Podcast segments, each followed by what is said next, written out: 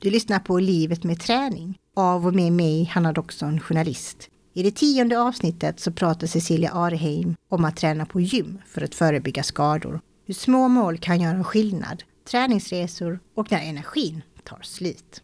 Det är klart att det är gött att ha mål och så. Jag fick alltid höra när jag var yngre att eh, du verkar alltid så nöjd Cissi. Har du inget mål i livet? Bara, inte så här att du tänker att jag ska bli typ astronaut eller ja men så här. Nej, sådana mål har jag inte. Och med träningen har jag ju att, att må bra och känna mig stark och eh, ju mer jag tränar desto mer energi får jag. Så, och, och det märker man ju. När jag inte tränar, ja dels så får jag ont, har inte jättemycket energi. Men jag tänker också med träning, för gymträning säger du och jag säger usch vad tråkigt.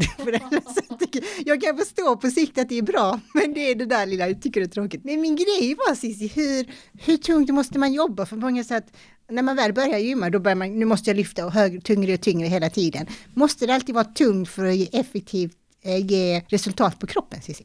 Alltså min kropp älskar tung träning. Tung träning, alltså kanske så här eh, sex eh, repetitioner, ganska tungt, gånger tre. Och jag är ju jättesvag i armar och axlar till exempel, men ganska stark i benen. Eh, så nej, men om man tänker då man kör kanske eh, marklyft eller, eh, eller squats eller sådär, eh, ja, det är ju lite olika, det är ju samma där. Eh, har jag sovit och ätit bra dagen innan, ja men då kanske det jag är skitstark. Men har jag slarvat med sömnen och slarvat med maten och liksom så här, mm, då kanske jag inte alls är stark. Så det är svårt. Eh, gör det som känns bra. Och känn också att, för i gymmet känner man ganska snabbt hur man utvecklas i början. I att liksom ha, oh, jag kunde flytta en pinne till idag. Oj, alltså man blir ju, det är ju en belöning på ett annat sätt där man känner eh, snabbt hur stark man blir. Det finns en oändlig variation. Och man kan också få lite, det här är liksom egen tid, gå in och bara vara helt själv och lyssna på dina lurar. Och I gruppträning är du ändå, du går in i en grupp, det förväntas ändå att du går åt samma håll och att du är liksom, eh, ja men att du eh, bidrar i den eh, massan. Men när du är i ett gym så bara, mm, kan du bara gå in själv. Hur har du tänkt runt din kropp och att träna på gym? Ja, jag tänker inte så mycket utseende så, utan jag tänker känsla. Det är klart att det är jättehärligt om, om man känner sig fin också, men det gör jag ofta. Oavsett om eh, ja, jag har gått upp eller gått ner i vikt eller vad nu alltså det, det, det värderar inte jag så mycket, utan gymmet för mig är ju att, var, att liksom ta vara på, på kroppens eh, resurser. Alltså att verkligen bygga och stärka upp och ju äldre du blir så du måste ha styrketräningen för att hålla. Alltså du behöver ju belasta och du behöver ju eh, vara eh, såklart stark i, i bål och ben och, och axlar, bål, eh, ja, rygg. Alltså där ofta alla problemen kommer med, med ju äldre man blir liksom. Ja men det är ju det när man fyller 40. Alltså jag trodde ju inte på det när, när folk sa det. När du fyller 40 så händer det saker i kroppen. Man bara ja, ja, hur mycket kan det hända? Så tog det två månader och så bara pajade min fot och sen fick jag upp det ont i en höft och lite så här. Så att, eh, alltså men, men jag får ju energi av andra människor. Eh, så att det är ju där jag vill vara. Prova massa olika gym där du känner när du går in bara, hmm, här gillar jag att vara. Eh, jag går in på det här passet, till exempel om du gillar gruppträning. Ja men det här var kul, här kände jag mig att jag var med och att jag fick träning också på köpet kanske. Alltså det beror lite på var, varför man går dit. det kan ju vara att bara, jag vill bara vara i den här miljön en timme nu, gud vad härligt. Och så svettades jag lite. Ja men jättehärligt. Eller, idag ska jag köra ett riktigt gött eh, pass. Jag ska bli skitsvettig. Ja men gör det då. Gör det som du känner är bra för dig. Och utmana. Utmana, våga testa nytt. Så skulle jag nog ändå säga. Och hitta det som du verkligen gillar. För gillar du inte det så kommer du inte fortsätta. Men många gym idag har, brukar ju ha tjejgym exempelvis. Mm. Tjejavdelningar. Eller det finns också gym enbart för kvinnor. Ja. Vad tänker du om det? Jag har funderat på det ett par gånger. Jag kan förstå det men ändå inte. Alltså jag har aldrig känt så att, eh, att jag behöver vara bara med kvinnor. Eh, men har man den känslan att eh, jag vill inte vara där, där män är för att man kanske har blivit eh, ja, på något sätt utsatt eller uttittad eller även nu kan vara. Är det ju bra att det finns. Om det är en grupp till exempel och det är bara kvinnor, då är det en sak. Men om det kommer in en man eller två, då ändras ju dynamiken. Jag tror att det handlar lite om det. Liksom, om man, och sen såklart med självbilden såklart, är man väldigt osäker i sin självbild oavsett ålder eller hur man ser ut så är det ju inte så är det ett grymt, grymt skönt att träna på ett gym för kvinnor. Ja, och sen vad du har för erfarenheter kring det och eh, liksom eh, vad du har, eh, vad är det som gör att du inte vill ha män till exempel eh, bredvid dig?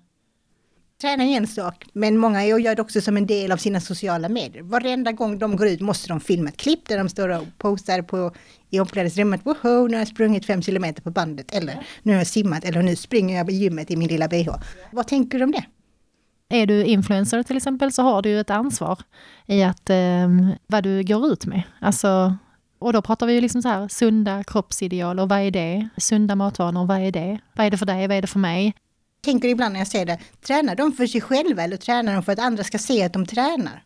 Jag tror det handlar om något annat ju. Det handlar ju om någon slags eh, icke, att du inte eh, har möjlighet eller har, har erfarenhet av att eh, bekräfta dig själv så som, som du är. Att du måste ha det utifrån. Nej, men det är intressant just det där om träning är något man gör som go-to-metod när man mår bra eller om man mår dåligt. Klart att det har varit perioder där jag har känt att jag orkar inte gå dit idag, varken psykiskt eller fysiskt. Men jag vet också när jag väl kommer dit, eh, kanske inte första passet men andra passet, att ah, det är ju det här jag behöver.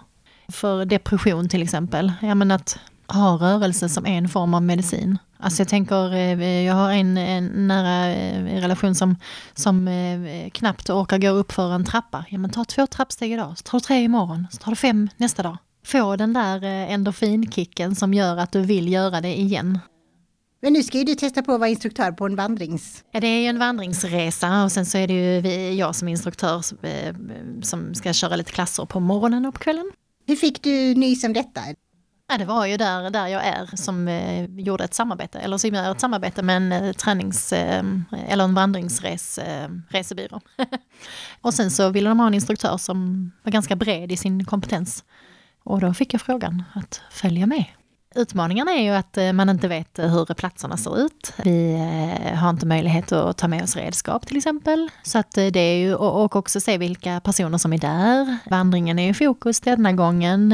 Hur mycket vill man och orkar man och kommer man att göra på morgon och kväll? En dag ska vi ju vandra åtta timmar och det kanske inte är någon som är skitsugen på att ta ett pass innan middagen liksom. på kvällen. Så att, men där, alltså det gäller ju att vara bred i sin kompetens och flexibel. Och också hitta, för jag såg någon bild på där vi skulle vara, okej, okay, här är typ ingen bra, inget bra underlag och vi har inga mattor med oss. Okej, okay, hur ska vi tänka här då? Cissi, du jobbar ju som instruktör. Hur stort ansvar har ni när det kommer till just att se varje person som kommer på era pass och vilken skillnad kan du göra? Ja, det kan göra jättestor skillnad. Alltså, jag har fått jättemånga, eller jättemånga, men väldigt eh, många som så kommer eh, fram eh, eller eh, kan eh, hitta en på stan eller vad det nu kan vara. Liksom, och, ehm, och få så fina historier till en som man inte alls har kunnat tänka sig. Men också, alltså vi har ett jättestort ansvar i, i liksom vad vi säger på våra pass, vad vi bidrar med utåt. Superviktigt precis det du säger här nu med, med seniorerna som är där. Jag upplever ju ibland att detta kanske är den enda tiden de har som de kan prata med eh, någon annan just nu. Alltså den här veckan som du säger, eller idag är det första gången de liksom har sagt hej till någon på morgonen och, och vill gärna prata lite efter så. Ge dem i den mån vi kan absolut ge den tiden. Jag brukar tänka på att inte eh, boka in eh, så för att ja, det är också viktigt. Eh, men, men likadant också mm, när jag kör gympa på, på mitt jobb. Liksom, att eh, ha tid efter och prata med, med barnen och ge dem en extra gimme five och sådär. Du har lyssnat på Livet med träning. I nästa avsnitt då dyker vi in i cykelsportens värld tillsammans med Lasse Wahlund som även leder spinningpass.